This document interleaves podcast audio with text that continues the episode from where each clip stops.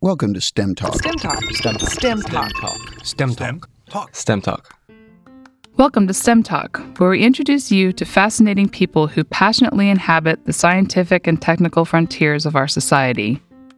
Hello, I'm your host, Dawn Kernagis, and joining me to introduce today's podcast is the man behind the curtain, Dr. Ken Ford, IHMC's director and chairman of the Double Secret Selection Committee that selects all the guests who appear on STEM Talk. Hi, Dawn. Great to be here today.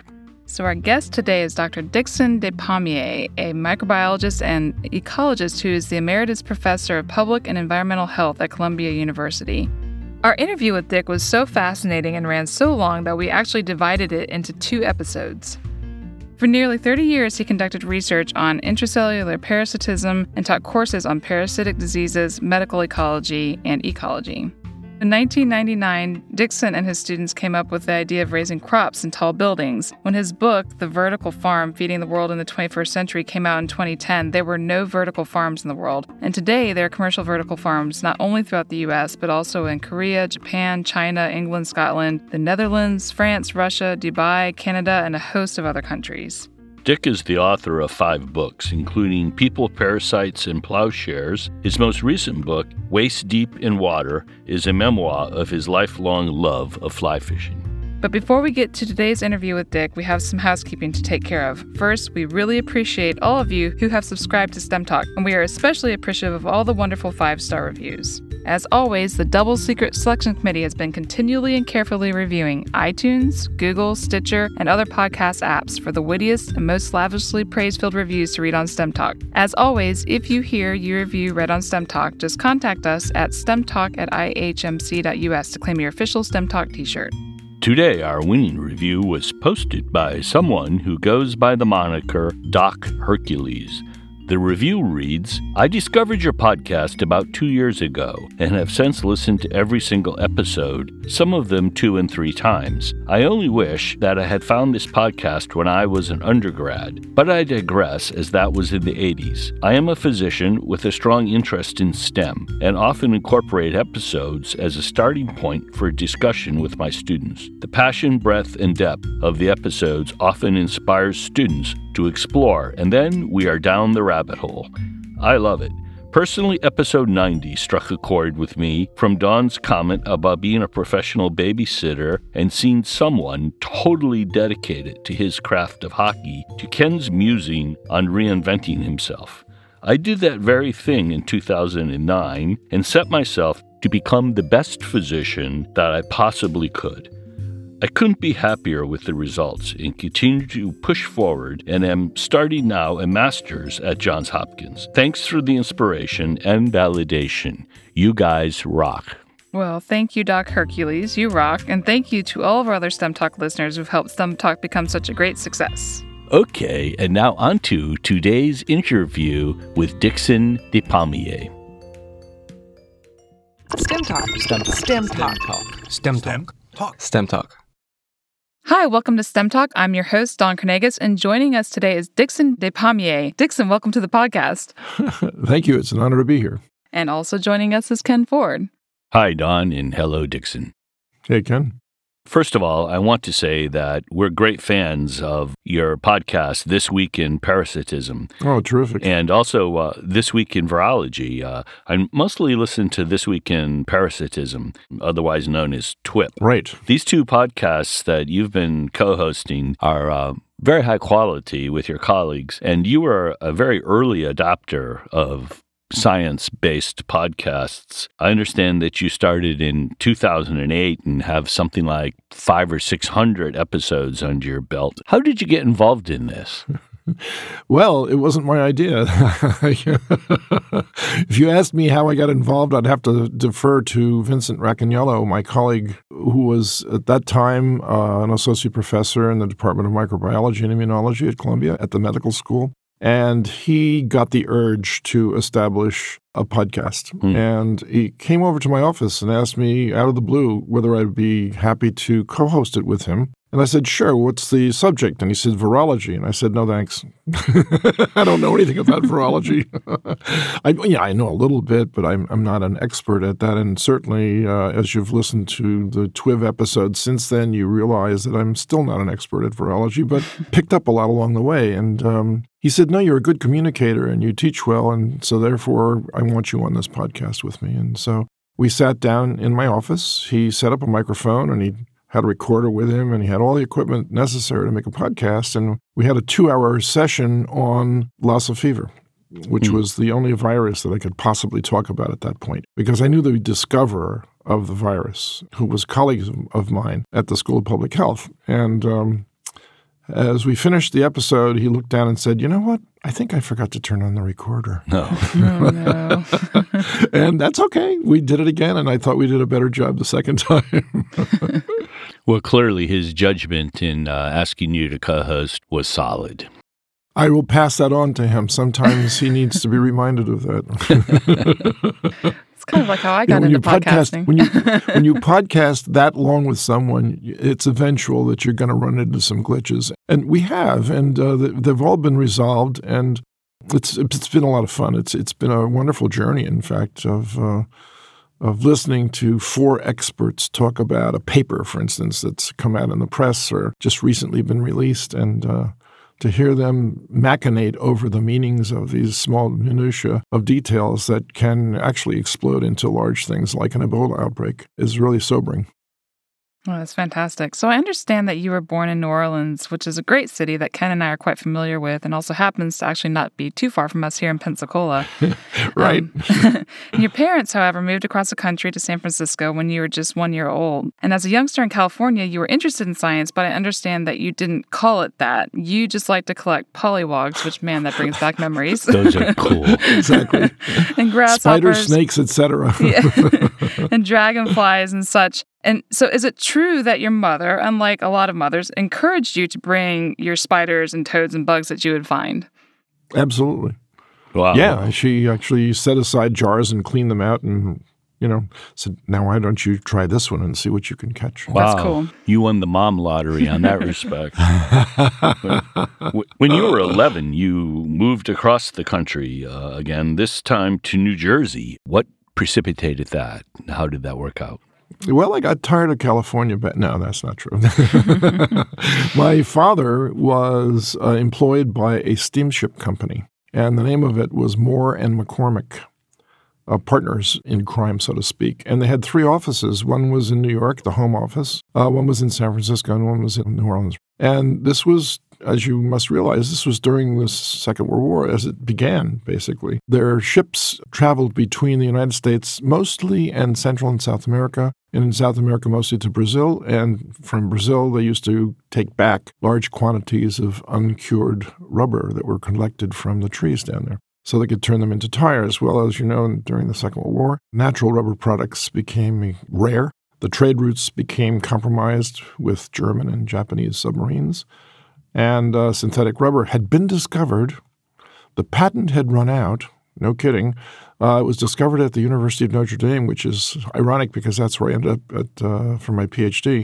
Unfortunately for the university, the patent didn't generate any money until, of course, the patent was not valid any longer, which was in 1937. And after that, of course, the world became a different place, and synthetic rubber took over. The trade routes were no longer necessary the shipping industry suffered greatly during that uh, conflict, and then afterwards it slowly began to downgrade its uh, importance in the world. I think, and um, eventually, my father ended up in uh, New York as the chief controller of that organization, and I moved with him, of course, along with my sister and and uh, stepmother. So that uh, there I was, ensconced in New Jersey.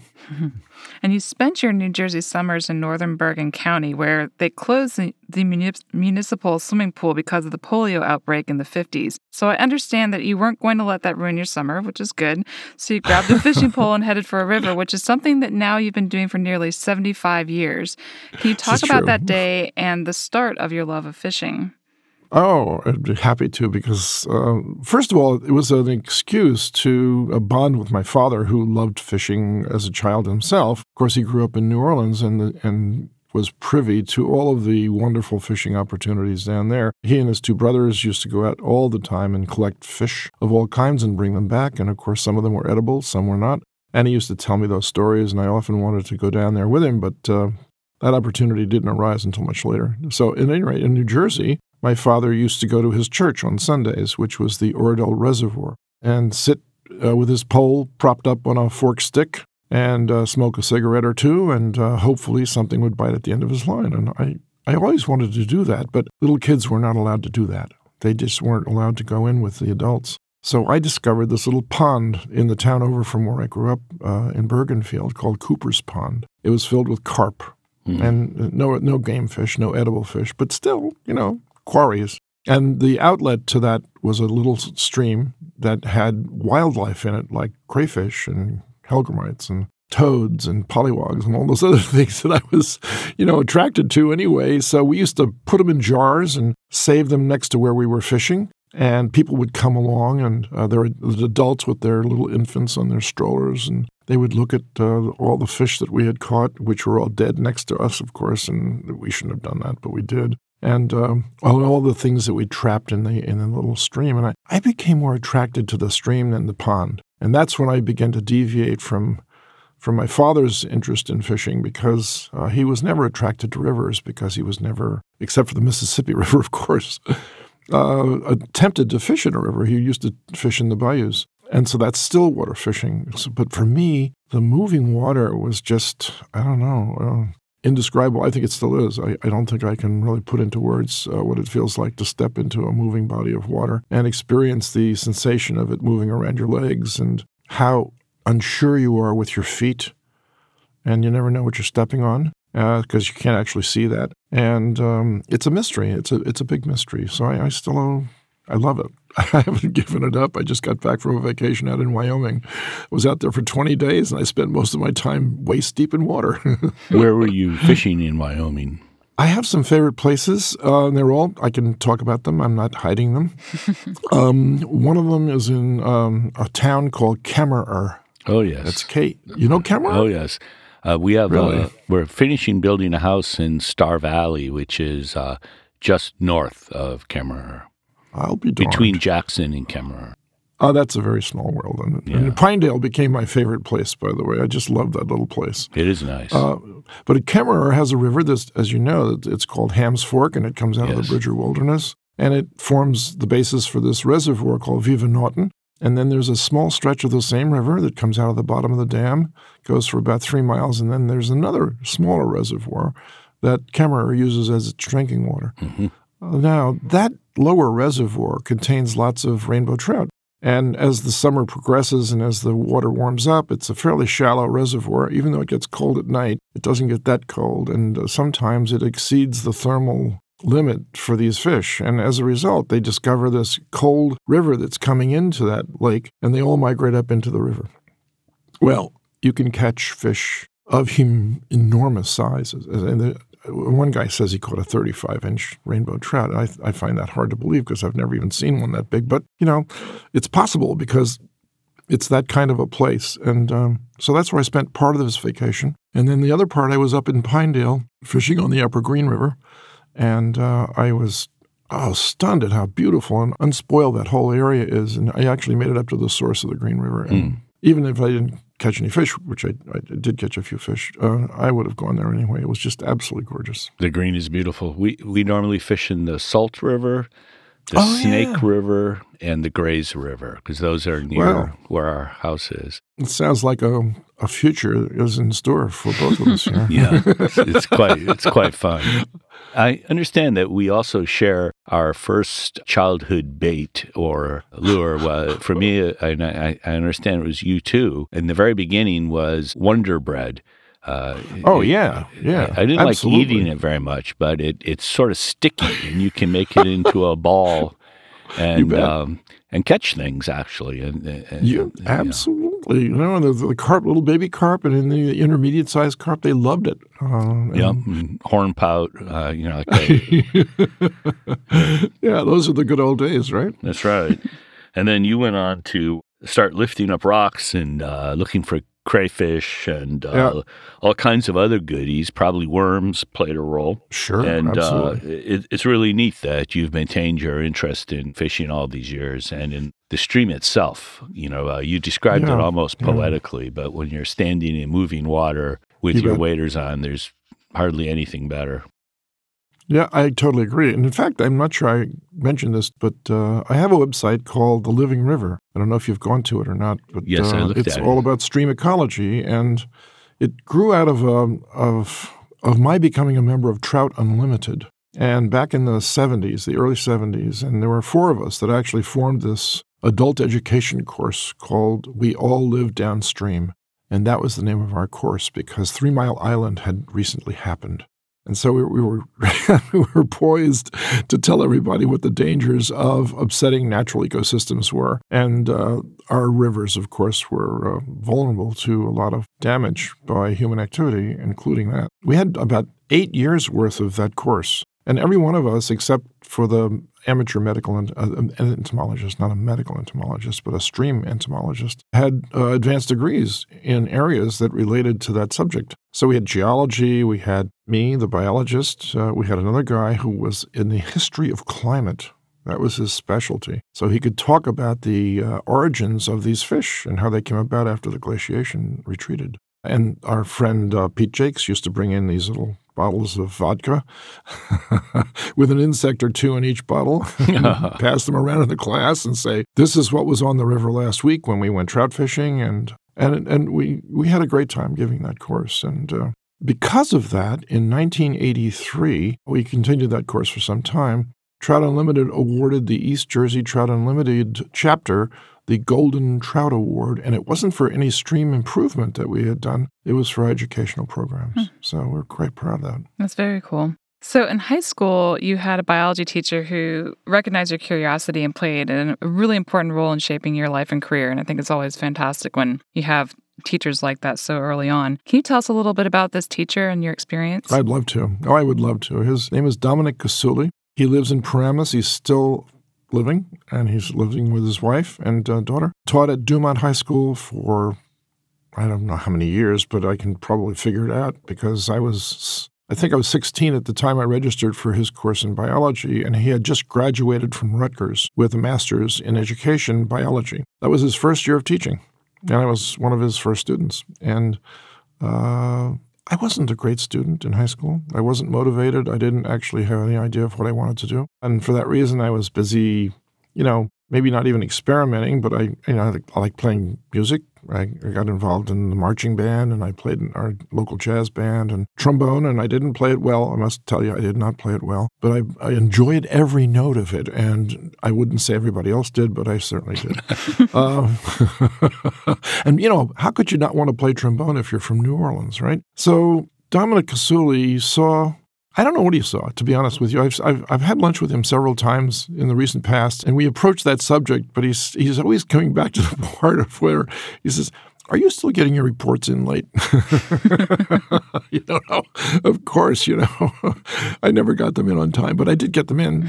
And he knew that I, I knew a lot of um, naturalist kind of uh, folklore, you might say, about where pollywogs live and what kind of spiders like this and that, and when the grasshopper season is. And, and trout fishing doesn't hurt with that either because you, you really have to. Uh, be observant in order to become an expert trout fisherman. And I, I, would say that there's no such thing as an expert trout fisherman because every time we go, it's a different situation. And sometimes you catch fish and sometimes you don't, but at least you get to enjoy being in nature.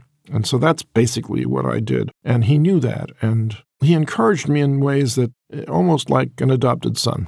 I would say that that's the relationship we ended up with. Uh, and it was really very um, moving when I look back on that situation. You know, at the time, I was not aware that that was going on, but I knew I was attracted to the subject and I knew it was because of him. So he was a good salesperson for the whole subject of biology. A great teacher, never yelled, never punished people for not knowing. He just didn't pay attention to them. If he says, if you're not going to pay attention to me, I'm not going to pay attention to you, but I'm not going to tell you uh, anything more than uh, next time, we're going to study the valves of the heart or the evolution of um, you know amphibians or something like that. And if you don't read the book, that's uh, up to you.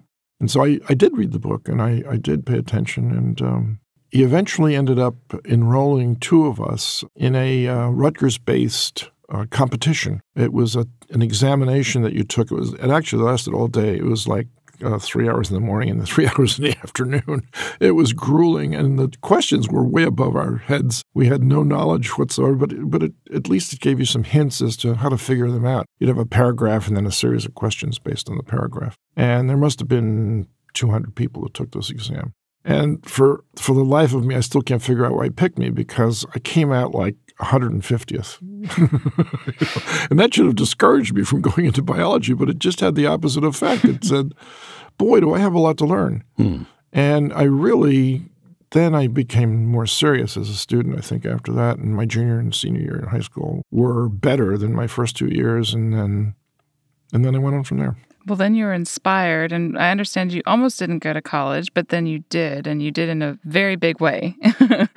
so you earned a bachelor's at Fairleigh Dickinson University, a master's at Columbia, and a doctorate at Notre Dame. But between getting your bachelor's and master's, you spent a year at a hospital looking through a microscope, trying to identify parasites that patients might have. Sounds really interesting. That was a great experience. That was absolutely terrific. It's it's actually learning with a purpose. Because as you learn, there were six of us all together in this uh, diagnostic lab. And the chief technician would, of course, look at the slides and then she'd save the ones aside for the learners to, to look at. And, and I had actually had a course in college on parasitism. And so um, I'd seen a lot of this in prepared slides, but I'd never actually seen the real thing from a patient. And uh, every day, the stool samples would come into the lab and they would be prepared. And then in the afternoon, we would all sit and read them. And every single positive slide was looked at by every single technician. It was a great learning experience, absolutely fabulous. And the bottom line there is that when you discovered a parasite that the doctor couldn't possibly have known about unless you told them, they then knew what to do. But before that, they didn't. You know, because the patient would come in, let's say, with diarrheal disease. That could be caused by any number of uh, entities, including viruses and bacteria, fungi, and protozoan parasites like Giardia, which I think a lot of people know about. Uh, and then some really strange ones that almost no one has ever heard about, but still in some countries they're very prevalent. And since New York is filled with migrants, we used to get stool samples from all kinds of people, mostly from the Caribbean. And those were the days when there was a large, large influx of people coming from Puerto Rico and Costa Rica and Honduras and places like that. And so we, we got a, a, a huge educational experience of learning a, that there are a lot of parasites out there, and B, that the sanitary conditions are not exactly what you expect them to be because uh, that's how you catch them. It sounds like it. And after completing your PhD, you did a postdoc for three years at Rockefeller University. And I understand there were 12 Nobel Prize winners at Rockefeller when you were there, and most of them would sit down with you and ask questions and become interested in your research. Exactly. So that had to be a really cool experience as such a young postdoc. That was the opposite of what I ever thought. You know, being, um, I wouldn't call it being a genius, but certainly being an accomplished person with recognized international experience in cell biology or chemistry or these sorts of things. You always think of these people as aloof and removed from the real world, and some of them were, but not, most of them were not most of them were curious. That's the, what got them their Nobel Prizes to begin with. Mm-hmm. And so their curiosity extended to the newest crop of postdoctoral fellows that came in every year and there were these long tables and you would sit you could sit anywhere you wanted. So you could move from table to table from nobel laureate to nobel laureate so to speak and, and listen to their conversations as well as them asking you uh, and, and what brings you here and uh, whose lab are you working in and what are you doing and do you what are your projects and what are some of your approaches that you're using for these? And, and it was it was essentially like getting a phd degree without any of the uh, worry about defending your thesis hmm. and writing it up. I had a great, I had absolutely a wonderful experience there. So, what brought you back to Columbia after finishing your postdoc? Well, um, I took a job. Um, a job. I, I was offered a position at a new medical school called the Medical College of Ohio in Toledo. Now, I'm sure you're aware that sport fishing is a big deal in the Great Lakes, but it's just that. It's an environmental area that doesn't offer too many opportunities for uh, trout fishing. Not that that's the reason why I left Toledo, but um, that was sort of a I don't know, maybe I shouldn't go and maybe I should. And my wife is originally from Brooklyn and she didn't want to move out of the New York City area. And we'd already had one child and, you know, now we're th- contemplating another one. And, um, ah, you know, but it, it looked like an interesting opportunity. So I, I went. Uh, but unfortunately, as many of uh, your listeners probably know, the first opportunity you get is not necessarily the best one. And this turned out to be that way. It was just not to be. There were some conflicts between myself and the person who invited me, and he was in conflict with a lot of other people too, so I wasn't alone in this. And I don't think it's worth going into the details of why, but I became dissatisfied with several aspects of, of being in Toledo, to be honest. And I knew someone who we, uh, both my wife and I were, by the way, were both technicians in that laboratory back in New York. We met someone who later on became the head of that department, and he remembered me. And I uh, knew he was being considered as the head of the department, so I, I wrote him and asked him whether or not he was hiring and I received an instant re- reply from him. Dr. Michael Katz wrote back and said, Yes, I am hiring. Please come in. I want to talk to you. So that Christmas of my first year in Toledo, we went back to New York on vacation. I sat down with Michael Katz and he said, um, Well, when can you start? and I just looked at him and I said, You really? he says, Yeah. He says, I can offer you a position here as assistant professor in the School of Public Health in the Department of Tropical Medicine. And he says, You can have anything you want in terms of laboratory space because I don't have a laboratory. Says, The one thing you can't have is the chair that I'm sitting in. And it was a lovely chair, too. Right? Mm-hmm. I actually wanted that chair for the whole time. No, I thought you were going to so, bargain for his chair. yeah, well, it didn't. It didn't. It, it never came to that. And, and he um, was my biggest uh, reason why I moved through the academic uh, ladder, so to speak, of success. He was a great promoter of my career and I'm eternally grateful for, mm. for all of the things that he did for me because under his leadership, I moved from assistant professor to associate professor and then with tenure and then finally as a full professor. And, and he had to, of course, speak before these boards as to why I should become promoted. And he always valued my opinions and he valued my teaching and he valued my uh, research. So I have no complaints hmm. whatsoever. Mm. I would do it again exactly the same way if I had to do it again. Speaking of teaching, I understand that your experience at Rockefeller cemented your approach to teaching as much or more than it did sort of cement your research outlook. So when you went to Columbia, you were equally engaged in both research and teaching. And you mentioned it briefly, but I wonder if you could tell us a little bit about what that approach was. Sure. Well, there were two things. One is that you have to communicate the results that you get in the laboratory if you want to begin a discourse with colleagues. So it doesn't matter what you're working on, you have to communicate it. And if you don't, then it's essentially you haven't done it. So that's that was their take on everybody going to professional meetings and giving 10 minute or 15 minute presentations on their results. So one of the courses that I took, they offered these to anybody who wanted to take them, of course, and uh, mostly were, the postdocs were interested in it more than anybody else. But some of the some of the professors there were interested as well. One of them was called "How to Give a 10 Minute Talk," and that took 12 weeks. yeah. of one hour each.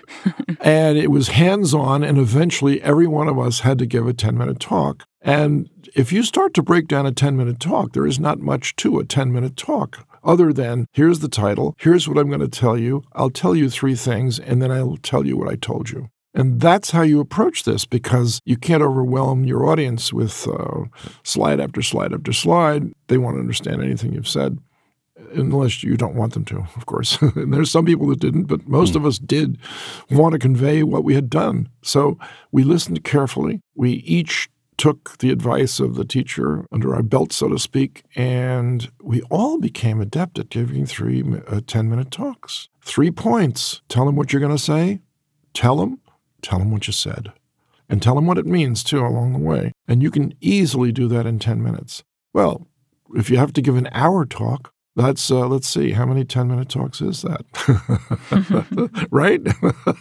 so that you can break down the hour into 10 minute segments and approach academic subjects the same way. So if you have to give a lecture to medical students, you can work your way through subjects very nicely like this. And I had wonderful teachers as examples, and starting with uh, Dominic Casuli in high school and uh, Harold W. Brown, who was the uh, man in charge of the parasite lab when I first started to work there, and several other people that I uh, took lessons from just by watching. And you know, imitation is the highest form of flattery, but uh, you can't imitate a great person, but you can emulate their attitude. Yeah, for sure. And their attitude was, I want to know what you're doing. You know, you already know what I've done but I want to know what you're doing because I might learn something. They were very humble people in that sense. So humility is a big part of teaching because you shouldn't overteach.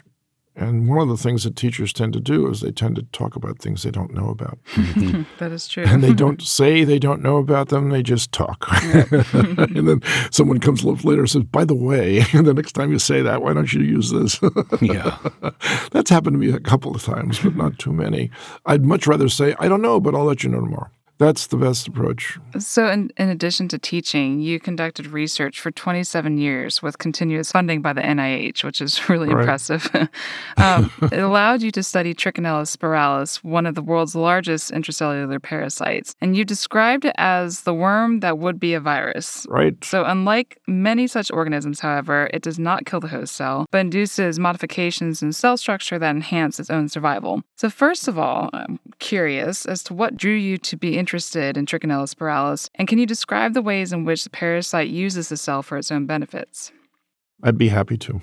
I was attracted to Trichinella because it was offered as one of the examples of a parasite life cycle in a course called, of all things, Parasite Life Cycles. That was given while I was a master's student at Columbia following uh, my experience in the laboratory as a diagnostic technician. And the man who offered this course, Alan Urinsky, had just gotten out of his PhD program at the University of North Carolina with a man named John Larsh, and he did his research on trichinella. And that laboratory in North Carolina was famous for the work on trichinella that came out. And, and by the way, this is not a trivial disease if you look back in history in the United States. At one point, let's say during the late 40s and early 1950s, if you did an autopsy survey of diaphragmatic tissue of people who died from all causes and just asked whether or not they also had trichinella in their muscle tissue, over 40% of the diaphragms were positive. That's a huge number to think about because you don't usually die from this infection unless you are overwhelmingly infected.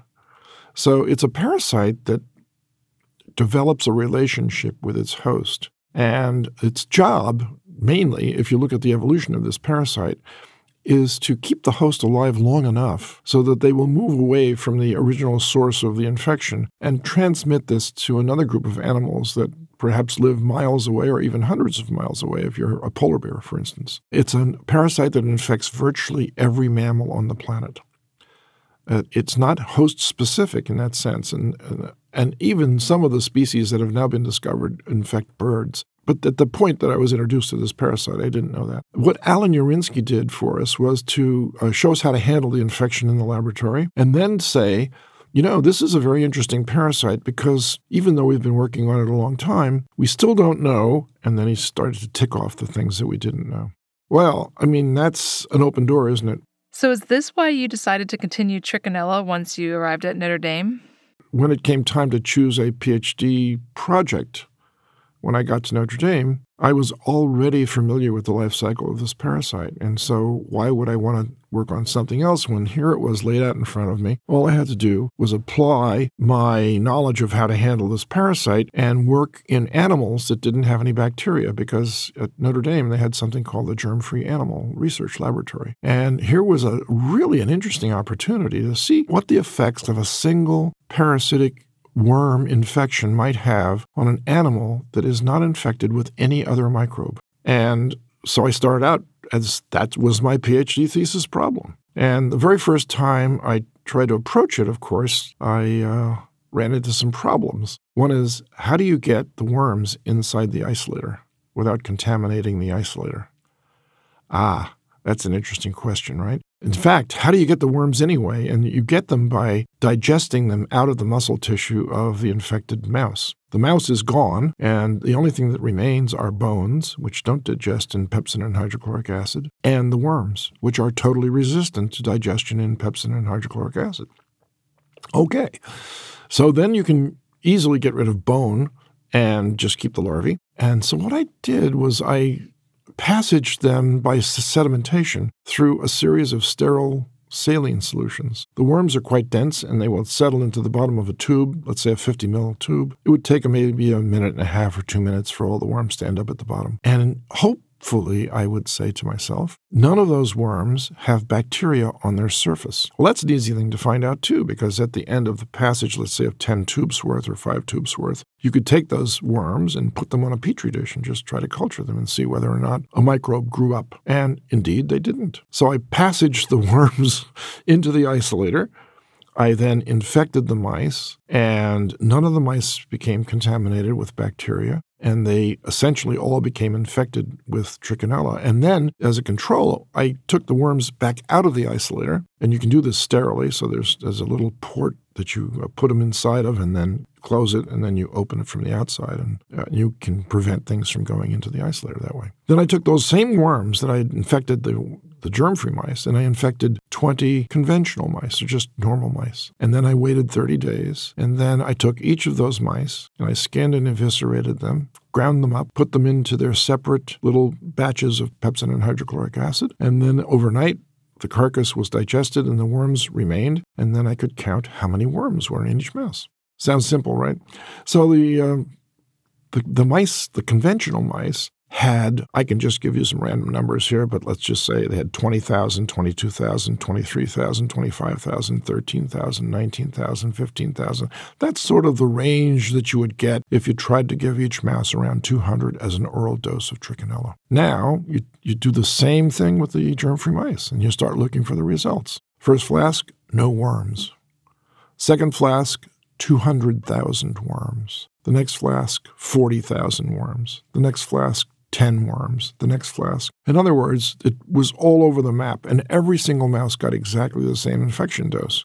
I thought germ free mice were supposed to be more homogeneous than mice living in the real world, and it turned out to be just the opposite. In fact, it turns out the trichinella actually needs microbes in order to complete its life cycle, unless the host is at a certain stage in its life cycle. And by that I mean whether the enzymes in the stomach are active, whether, the, you know, a whole bunch of physiological parameters which each mouse may be different in. But with the conventional animals, every mouse is about the same because they've got the microbes to even things out. And we now know about the microbiome and we know how important it is. And so here was a problem. And I, I we didn't know about the microbiome then. And my thesis advisor says, Well, I think you should develop another project because I, you could be here for a long time trying to figure out why these mice were not infected the same way as the conventional counterparts. And so I changed direction and I started to work on the antigens of the parasite itself and to see which ones caused protection. And I stayed with that subject for quite a while throughout my research, but I eventually became interested in the basic biology of this muscle phase. And that still haunts me. I, I still wish I could go back in the lab and do more work on it.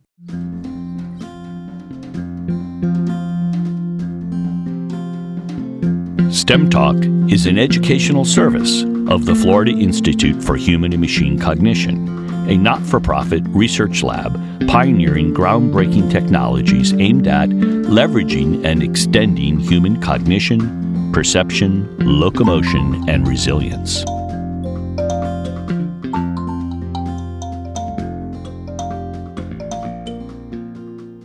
So in 1998, you wrote an article for Parasitology Today about the nurse cell parasite complex of Trichinella spiralis and how it is unlike anything else that's in nature. Can you tell us a little bit about that? I would love to. How much time have you got? no, I can I can wax poetic on this one for a long time because we still need to know a whole bunch of things. But let's just make it. Uh, I'll give you the summary first, and that is that the life cycle of this parasite is quite complicated. You swallow the worm as an infection in the muscle tissue of a host, and that's how people acquire it. They eat it, either eat raw or undercooked meat of various kinds. And then the worm is um, released from the muscle tissue by the stomach acid, the hydrochloric acid and pepsin, and the worm itself now travels to the small intestine where it undergoes four molts. And all nematodes undergo four molts, and then they become an adult. Uh, one of the one of the genetic organisms that's very popular now in uh, laboratories is called Caenorhabditis elegans or C. elegans. It's a nematode that lives in soil and it eats bacteria. That's that's it. Does not a, it's not a parasite, but it's a nematode, and it's got almost the same number of genes as Trichinella, uh, but it's not a parasite. So there's got to be some basic differences there, and there are. But but if you know what the life cycle of Caenorhabditis is, then you also know the basic steps that Trichinella goes through as well. So then it becomes a worm, an adult worm, and they mate in the gut tract itself. And the female worm then starts to produce offspring about five days later. Now they're called newborn larvae. They're not called muscle larvae yet. They're called newborns. And these newborn larvae are born in the gut tract, in the tissue of the gut tract, I should say, and they penetrate into the villus. And in the villus, you have a, a lymphatic vessel and a blood vessel. And these little son of a guns, they can select either the lymphatic vessel or the blood vessel. It doesn't matter because eventually they'll end up in the heart. And once they're in the heart, they're mixed with blood and lymph, and then they're thrown out into the general circulation. And what they're really doing is looking for a muscle cell, although they don't look for the muscle cell, they're carried to the muscle cell by the blood. But they're also carried to brain tissue, and they're carried to the kidneys, and they're carried to the liver. They're carried to heart, which is a different kind of muscle than the one they're, they're uh, going to infect. But they will penetrate out of the capillary into that tissue to find out if they're near the muscle. And they have a way of knowing only after they get out of the capillary. Well, that's too bad because once they leave the capillary, if they're in the brain, for instance, and if enough of them get into brain tissue, you can actually die of central nervous system failure. If enough of them get out into the heart, which is not the right kind of muscle for them, it's cardiac muscle, they can actually damage the heart to the extent that the parasite will kill the host. Its job, however, evolutionarily speaking, is not to kill the host because if it kills the host at that point, it can't be transmitted to another animal. So, what does this end up doing? So, basically, what it ends up doing, because there's about 40% of your wet weight as striated skeletal muscle, it ends up in a capillary bed of a striated skeletal muscle. It penetrates out of that capillary, and it does so by an enzymatic process and a little spear that it's got in its uh, mouth that it pokes the hole into the membrane first with, and then the enzymes come out and help with the digestion of the tissue. It now gets into a, a fiber of the striated skeletal muscle. It's about a, a, tenth of the diameter of an average muscle fiber, a, a striated skeletal muscle fiber. And so it's quite comfortable in the middle of this muscle fiber, but some strange things happen then. The worm then squirts in to that milieu a variety of proteins that it has stored up in some secretory granules that it has created for itself during embryogenesis. And these granules then release their products, and those products start to alter the environment where this worm lives. As it does so, the worm starts to grow. As the worm grows, and by the way, we have no idea of how this worm actually acquires its nutrition. You'd think it would be through its oral cavity, but it's not true. So we're still missing a lot of information about this worm's biology. And um, it's, it's interesting because it was first discovered in 1835, and we still don't know what it eats. which mm. seems weird. We know what Caenorhabditis eats. We know what a lot of other worms eat. we don't know what Trichinella eats. What we do know, though, is that it grows from about 7 microns in diameter and about 30 microns long into a worm that you can actually see with your naked eye. And that all takes about 20 days. And as this worm grows, it differentiates its tissues as well. And it, it, it, even gets more complicated because now there are five different cell types that have access to the gut tract of the worm that it can use as a way of getting secretory granule products out of the parasite and into the host cell. And there might be as many as 300 different proteins wow. that this worm can produce. I know. And some of them, and this is the really interesting part, some of them get inside the nuclei of the host cell. And so, what we might see here is a way for the worm to communicate with the genome of the host to cause it to overexpress or underexpress proteins and substances which are either beneficial for the life cycle of this parasite or detrimental. And so it produces a number of, of proteins, for instance, that inhibit inflammation. Wouldn't you like to have access to one of those proteins if you are suffering from rheumatoid arthritis? And the answer is, of course uh, or to keep down inflammation during an infection of various kinds. And it also has proteins which induce host produced collagen. And host produced collagen, there are, are, I think, about 30 some odd different collagens now that have been identified in a mammalian genome. And two of them, collagen type 4 and collagen type 6, are important in the latter stages of the development of this structure that I have referred to as the nurse cell. Why a nurse cell? Because the cell actually nurses the parasite to maturity, to the wow. infectious maturity, I should say. And even one more thing, just to add further complication to this this worm needs to eat, and it needs to secrete its waste products into the host, and it needs a way of getting rid of waste and acquiring nutrition. Believe it or not, it does so by attracting vessels. These are host vessels to the nurse cell, and they surround the outer coating, which is this collagen type 4 and type 6 complex. And these vessels lie very close to the surface of that nurse cell larval complex. Now, what kind of vessels?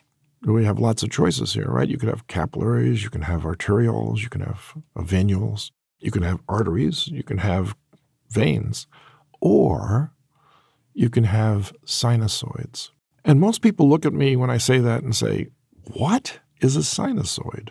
And I say, Well, uh, I'll give you an example. Uh, the pancreas will not be able to secrete insulin into the host's bloodstream unless it's surrounded by sinusoidal vessels, because sinusoidal vessels are leaky and they allow things to get out, which then pushes them into the circulation. And that's how hormones in the endocrine system communicate with the host. This parasite has induced a complex of sinusoidal vessels, I should say, which are leaky enough to allow the influx of nutrition like amino acids and glucose and things like this, small molecules, and the exit of waste products that the worm produces as a result of its own anaerobic metabolism. Bizarre, absolutely bizarre. So that's. Yeah. No one would believe it if you just said, well, uh, this is going to be uh, in, in a science right. fiction movie or something. Exactly right. The invasion of the body snatchers. Nobody will believe. the other thing is that if you look for an equivalent in nature for other similar parasitic behaviors, there aren't any. Yeah, I'm not so surprised. It, it, makes you wonder how this even evolved to begin with. Mm. Yeah, this and, this kind of thing often puts that thought in my head. yeah. Uh, me too. I mean, I, I totally agree with you. And uh, if you if you now look in 1835, the original discovery was in England. That was Trichinella spiralis, and the man who named it was Richard Owen, who you may know from uh, Darwin.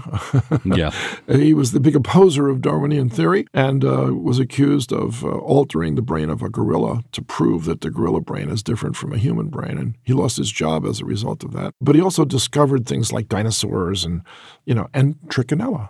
He was a, a, co-discoverer of Trichinella, yeah. So since then, there have been eight more species discovered by just looking around the world for them. Hmm. Speaking of amazing parasites, we recently interviewed Emma Wilson for STEM Talk ah. episode number 93. And uh, as you know, Emma has spent more than 15 years studying uh, Toxoplasma gondii. Sure. You have described Toxoplasma gondii as the most successful of all parasites, or certainly among Correct. the most successful. Uh, can you talk about this and explain to the listeners what is so special about T. gondii? Right. Well, I think the people who work on it are also asking that same question. I'm fortunate in that I have a, a, good friend who I've been in contact with off and on over the last 25 years. His name is John Boothroyd. And uh, John, if you look him up in the literature, you'll see that he's made major contributions to our understanding of the intracellular aspects of Toxoplasma gondii and its host cell. In fact, we have a lot more in common than is obvious because T. gondii also produces some proteins mm-hmm. that get inside the nucleus of the host cell. So here we have two parasites, completely different origins, that have similar strategies for achieving a balance between themselves and their invaded cell. So, what makes T. gondii so special is the fact that there are no host cell restrictions on its ability to infect. There are no receptor molecules that would restrict this parasite to, let's say, macrophages or to muscle cells or to brain cells. They can penetrate every cell and they can infect every cell and they can replicate in every cell, which makes them unique in that sense. I don't know any virus infection that can do that. I don't know, there's certainly no worm infections that do that. So I right away it becomes the most versatile parasite with regards to cell specificity. The other thing, of course, is like trichinella, it's acquired by the eating of raw or undercooked meat, which happens to be the uh, most common strategy for obtaining nutrition by most of the mammals that live out in the real world, except for the predators, of course, which, which hunt those carcasses down. But after they're fed upon, let's say, by the leopard and their family, and the hyenas get access to the bones, but they leave a little scrap here and there, and the vultures move in and finish off the tissues, there's still some left. Of course, there is. And then the hyenas come in, and there's a whole succession of scavengers that come in on a carcass. And before you know it, there's no more carcass. It's all been divvied up. So toxoplasma has the option of, in these, what they're called pseudocysts in brain tissue and in muscle tissue, of everything except cats. And we'll get to that in a minute. Those animals, in other words, every other animal, can potentially harbor this infection. So any mammal carcass is fair game with regards to the transmission of toxo from one organism to another. And that makes it a universal parasite. If you look around the world, there isn't one place on the planet that doesn't have a toxoplasma life cycle going on. And I'm amazed at the um, universality of the biology of toxoplasma. Mm. So I, I, just call it the world's greatest parasite. Is it even uh, active in places with very cold temperatures? You know, I, I understand yeah. that 40 degrees is enough to destroy toxo. Uh, that's true. So a place like the Antarctica. Yeah, I think if the carcass becomes frozen, then probably you're right. It's destroyed. But mm. uh, that's not true for trichinella, by the way. Mm. And it's possible that it's not true for toxoplasma either because animals that live in the Arctic or Antarctic, but mostly Arctic, have in their biology a molecule that actually prevents their own flesh from freezing when it gets down below right. zero. Um, and so these antifreeze molecules are very important not only for the survival of the host, but also for their parasites. Yeah. In Antarctica, there's slim pickings to find a mammal there other than us. That's true. This We're is it. very true. and we don't well, have that. the orcas, but uh, they're living offshore. That's right. The, in fact, um, just recently, researchers at the University of Wisconsin Madison have discovered why cats are the definitive host of this parasite. And uh, I think you just talked about this like last week or something on TWIP. Can you briefly uh, bring the listener up to speed on this?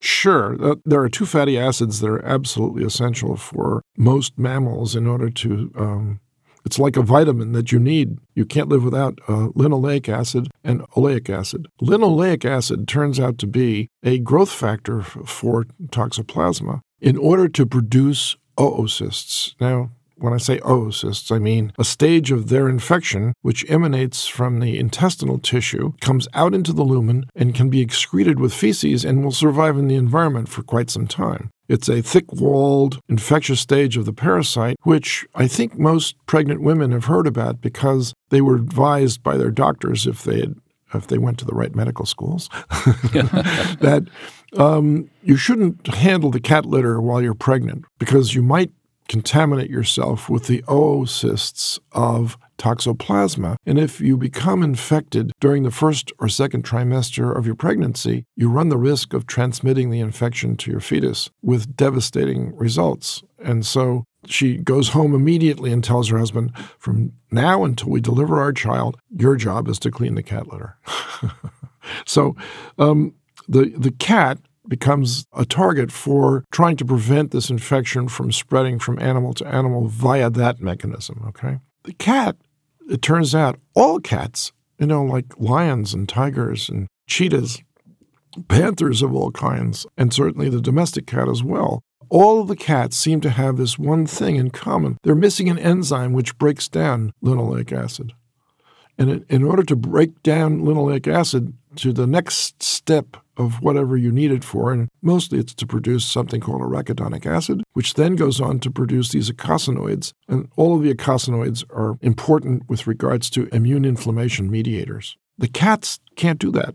They don't have the right they don't have the right enzyme. So they can't break it down so it accumulates. So they have higher levels of linoleic acid than the rest of the uh, animal world. As the result, they can also foster the growth of the uh, sexual stages. They then did some experiments in mice which have very low levels of uh, linoleic acid. So they knocked out the enzyme which breaks it down, and now they can cause a mouse to become a cat simply by preventing it from uh, breaking down and allowing it to accumulate higher levels of uh, linoleic acid. If they do that, the mouse can now produce oocysts as well from its infection. So that's good because the NIH has banned the use of cats in experimental toxoplasma infections, at least in the national laboratories. And that was done by, um, I guess, listening to the Cat Lovers Association of America, oh um, boy! And, and, there are many of them, and they responded uh, and saying, "Okay, okay, okay, we, we won't use cats anymore." But now they don't have to. Now they can, nobody cares about the mice apparently, but uh, they do care about the cats. Well, There's a lot more to that story Well, than I I'm was letting on. say I agree with that as a cat owner, but that's a whole other aside. So right, exactly. Yeah, You- you clean can use your kitty everybody box. else's Yeah, cat except we- I- definitely wash my hands after I clean the cat box. and, and, and clean it Good frequently. idea. Infrequently. so you say, well, how does a domestic cat that doesn't go out of the house, how do they catch toxoplasma? How could they possibly catch it? You see your cat when you start to prepare the evening meal and they jump up on the table with you, right? And you're making hamburger and or some other meat product and you're putting it together and there's a little scrap and you just put it down for the cat here. Here, you can have your share too. And a lot of people get involved in feeding their cats little scraps of meat from their own uh, meals. And that's how domestic cats become infected. So, another research interest of yours has been the ecotone, which is a transition area between two biomes and is a zone of high disease transmission that leads to the spread of schistosomiasis, malaria, and a variety of parasitic worms. Can you talk about this research? Sure. Well, an ecotone, I didn't coin that expression. It was done back in the 50s. And if I'm not mistaken, it was by the group at the University of Georgia with uh, Eugene Odum. Eugene Odum was one of our great scientists uh, and almost single handedly invented modern ecology. He chose to work at the University of Georgia for an interesting reason, and that is that the uh, in Savannah, Georgia, they had one of the first nuclear uh, power plants, and it was leaking radioactive material into the environment which sounds like a horrible thing, right? Unless you're an ecologist. And if you want to know where nitrogen goes during the food chain or food webs, or you want to know where carbon goes, or you want to know where calcium goes, just go down to Savannah, Georgia, and you can find out where those radioactive materials end up because you can trace them. How interesting. How very interesting.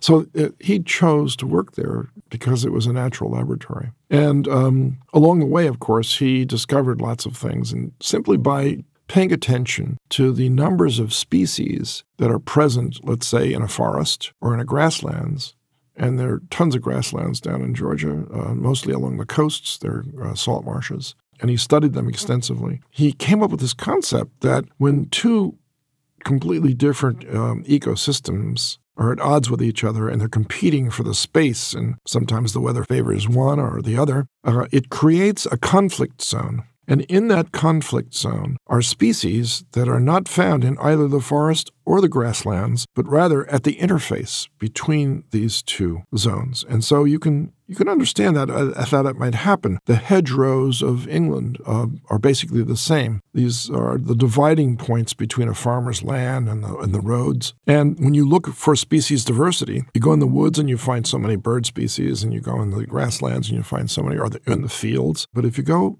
at the junction between those two in the hedgerows, you find birds that are there that are in abundance and are taking advantage of this conflict because there's a lot of food to be had as these two ecosystems begin to fight with each other for space and resources. The same is true for the vectors that transmit infections. And you mentioned schistosomiasis, and the snail, the aquatic snail, is one of those. Um, not a vector, it's an intermediate host, but it also is very important in the life cycle of this parasite. And it's found in rivers. And rivers are natural dividers of two regions. And so the, the zone that comes up to the riverbank on both sides is equivalent in many ways to the ecotone mm-hmm. of, let's say, a forest to a grasslands, for instance. And if you look to see where mosquitoes breed, and of course there are many thousands of species of mosquitoes, but very few are actually important in the transmission of malaria throughout the world, and you look to see where they are, they benefit mostly from damaged ecosystems by anthropogenic changes that occur when somebody builds a road or somebody establishes a settlement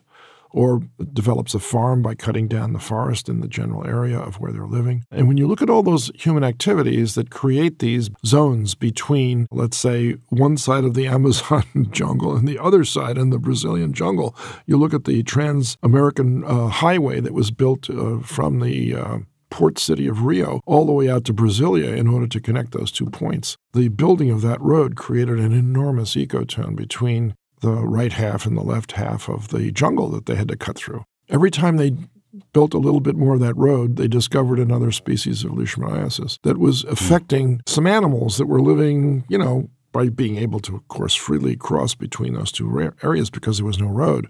Now they're cut off. Who suffers? The workmen they were the ones that got nailed by the, the Lutzomyia flies that carried the Leishmania. And there's a, a species of Leishmania named after virtually every South and Central American country, and subspecies of each of those too. So we discover things by disturbing nature, and we, we disturb it by creating these ecotones. That's fascinating. You know, you've been doing research on parasitism for a long time. You must have collected some quite amazing stories. And uh, I'm told that one of your favorite stories is about the prevalence of hookworm in the American South following the Civil War. And this this sounds really interesting. Could you tell us about that? Sure. Well, this is a secondhand story. I have to confess that I have a resource that uh, is absolutely astounding in, in, the name of Dr. Peter Hotez. Dr. Peter Hotez is the dean of the School of Public Health at Baylor University and is a good friend of mine and also is one of the authors on our book called Parasitic Diseases, now in its seventh edition. Peter and I have had many occasions to sit down and you know, just trade stories, etc. And I just sit and listen to him. He just he's uh, a wealth of information. He also has the advantage of the fact that while he was a graduate student at Rockefeller University, he became a friend of Norman Stoll. Now, who is Norman Stoll? If you go back into the history of hookworm disease, and I'm going to do that, Norman Stoll played a central role in identifying uh, certain aspects of the biology of, of Necator americanus, which is uh, the American killer. That's what that word means. And it was discovered by accident, totally by accident, following the end of the Civil War. You know, it was a horrible war where, what, 2% of uh, the United States was involved in uh, mortality. People were getting sick from all kinds of things. There were outbreaks of cholera and malaria and, and something else. And so, this something else, uh, we even had uh, elephantiasis in this country at one point. point, and most of those exotic infections were brought in via the slave trade. So you imagine taking people from West Africa and transporting them to uh, the United States, primarily through Charleston, and they're carrying with them uh, the malaria parasites, of course. They're carrying with them the schistosomiasis. Fortunately, we don't have the right snails in this country, so we didn't establish the life cycle for that one. But we had hookworm, and we had ascaris, and we had trichuris, and we had other what they call geohelminths meaning that you catch these infections with fecally contaminated soil. And the soil might get into your food, it might get into your water, and you have the option of becoming infected with uh, one of those three main parasites. And I'll just throw Strongyloides stercoralis in there as well.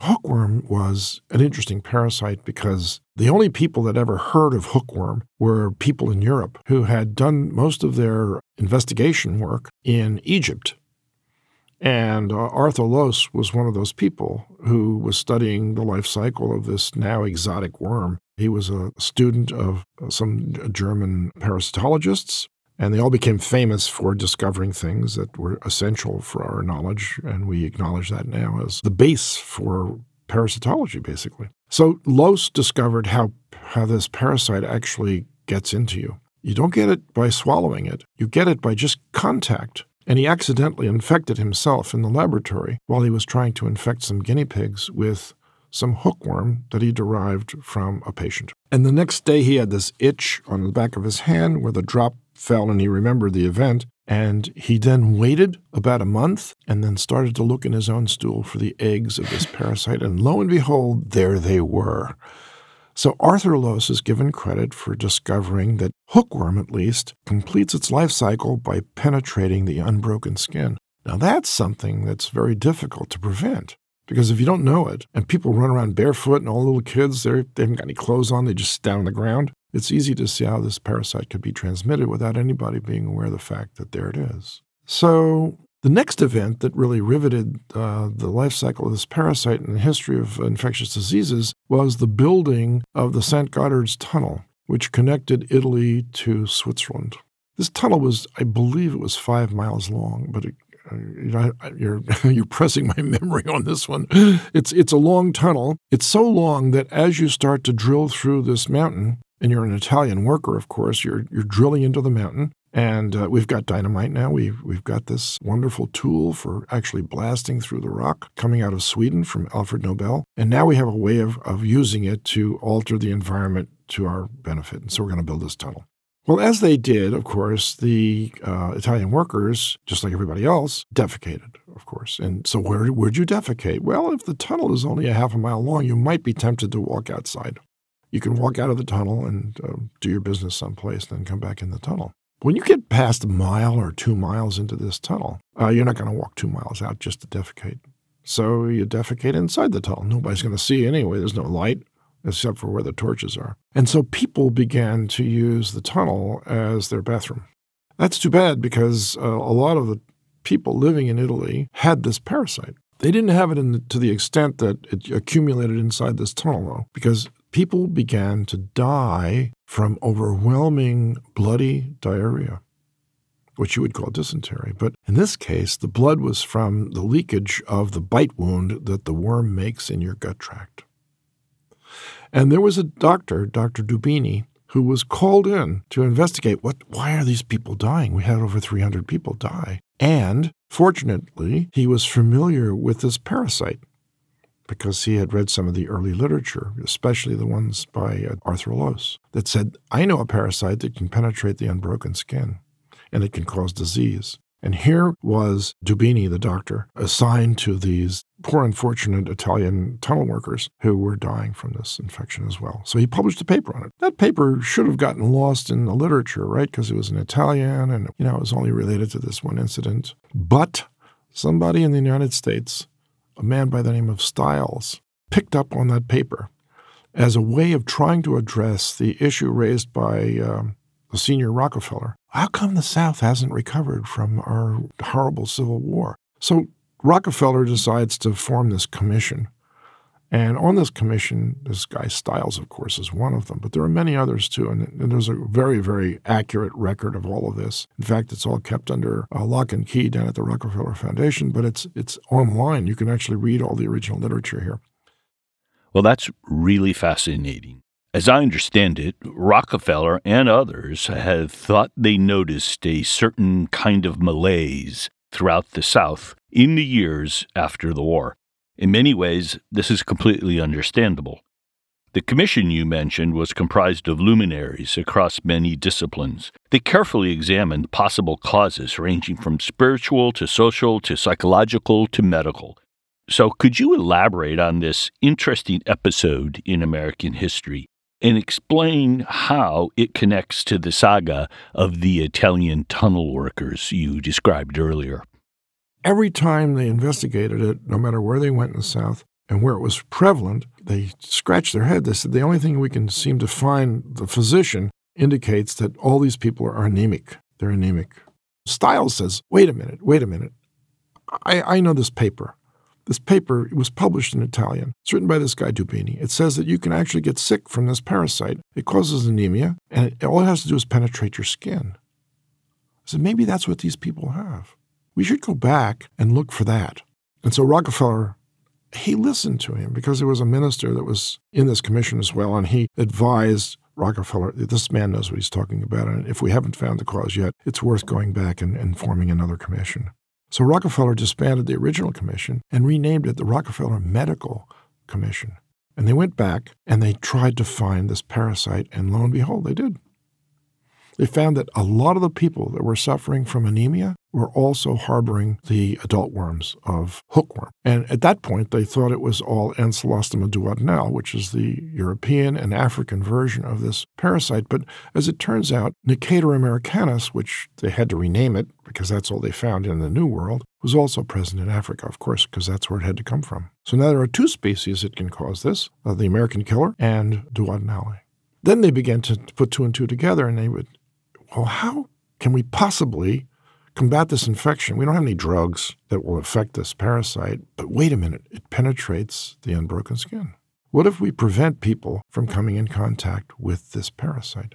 How can we do that? Uh, that's where Norman Stoll comes in. Norman Stoll said, well, let's find out how far away from the original defecation event these parasites can move. Can they actually uh, crawl in soil?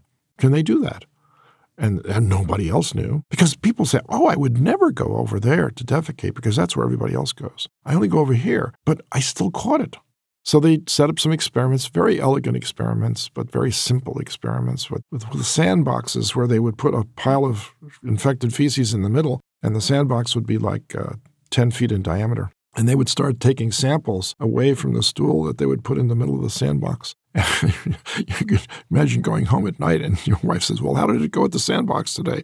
Well, you know, we you know we found ten uh, parasites two feet away from the original, uh, or that sort of thing. So what they found was that when the eggs hatch and the larvae come out, the larvae then molt until they get to be third stage worms, and that's the infectious stage for people. And that's when they start to migrate in the soil. That takes two days to, to work. So then, after two days, they begin to find worms a foot away from the original fecal uh, mass that they put into the sand. And then on the third day, uh, fourth day rather, they found them another foot away. And on the fifth day, another foot away. And on the sixth day, another foot away. So they traveled four feet away from the original stool sample in the six days that they were doing their experiments. But after that, the worms stopped. They would not go further than four feet away from the original fecal matter, and as it turns out, it's because they used up all their glycogen. They could still infect you, but they couldn't crawl anymore. They didn't have enough energy for that. Okay, now, now remember, I'm getting all of these stories from Peter Hotez. and I'm sitting there, yeah, and, and then what happened? And then what happened? you know, perhaps you should get him on your show too, because he could probably give you some more details of this. But I, I just love the essence of the story because there's some very, very interesting differences between the northern soldiers and the southern soldiers with regards to footwear. And one of the interesting speculations is that reason why the North actually succeeded at defeating the South was not because they were better soldiers or not because they uh, had a, a, just and right cause that they could say, at least we're doing it because we were against slavery. That's not the reason. They did it because they were healthier. And a northern, yeah. a northern soldier, their shoes were made out of cow leather. A southern Confederate soldiers, they were made out of deerskin. And deerskin is very friable. They didn't have any cattle, they had cotton. So they, they would shoot a deer and they would skin it and tan the hide, and then they would make their shoes out of them. Well, that's a friable material that eventually wears out very fast, whereas the northern boots would last a long time. Yeah, it was the industrial base. That's right. That, uh, exactly. That won the war. Exactly. And, and that includes shoes. That's exactly right. So to make a long story even longer, the, the, the bottom line no pun intended, was that the parasites that are deposited cannot travel more than four feet away from the original deposit. So now how you now I love to stop at that point at the medical school level and say, okay, anybody here want to win a Nobel Prize? Tell me what the invention would be that could take advantage of this worm behavior. And they looked at me like I was an outhouse. yes, of course, an outhouse. That's exactly right. But it had to be constructed by digging a hole that was six feet deep. Right. And if you dug it four feet deep, that's where you go to catch it.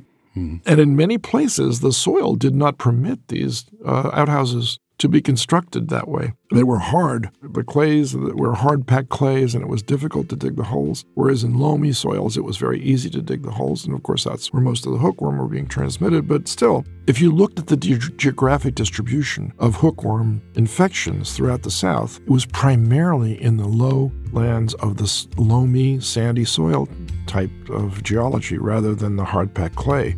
Wait a minute. You mean to tell me that I can tell you where a disease is simply by knowing what the soil type is? Uh, yeah.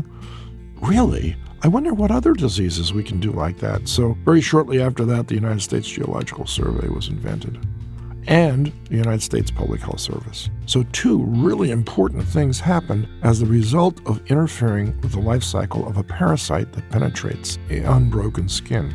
Imagine how many other parasites that you're going to cure by simply containing it in an outhouse. Oh, absolutely. Yeah. Yeah, I, I can tell you that I dug the outhouse hole for my my family All right. outhouse in, in Maine, and it's solid rock. Maine, oh, So, that's uh, tough. That's tough. You know, it's it took me about a week, and I, I thought I was permanently damaged, uh, But you're glad you did it now. smacking a, a, a pickaxe Dear, dear. into rock. You might Right. might have tried dynamite, actually. Right. STEM Talk. STEM Talk. STEM Talk. STEM Talk. STEM Talk.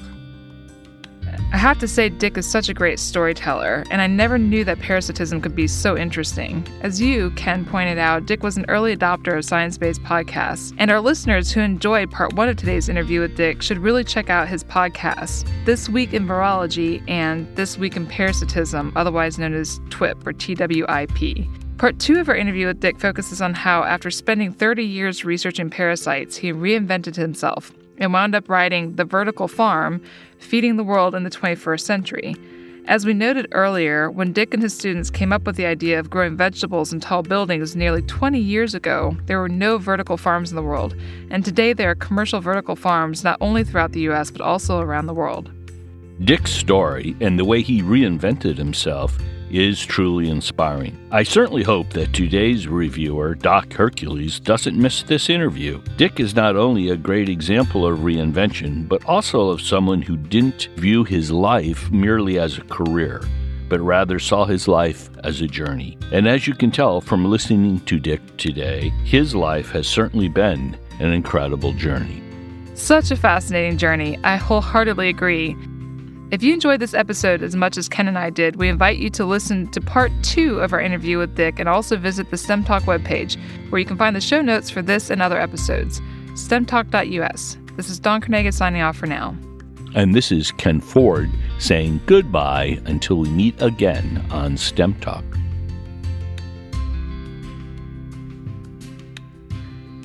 Thank you for listening to STEM Talk. We want this podcast to be discovered by others, so please take a minute to go to iTunes to rate the podcast and perhaps even write a review. More information about this and other episodes can be found at our website, stemtalk.us. There, you can also find more information about the guests we interview.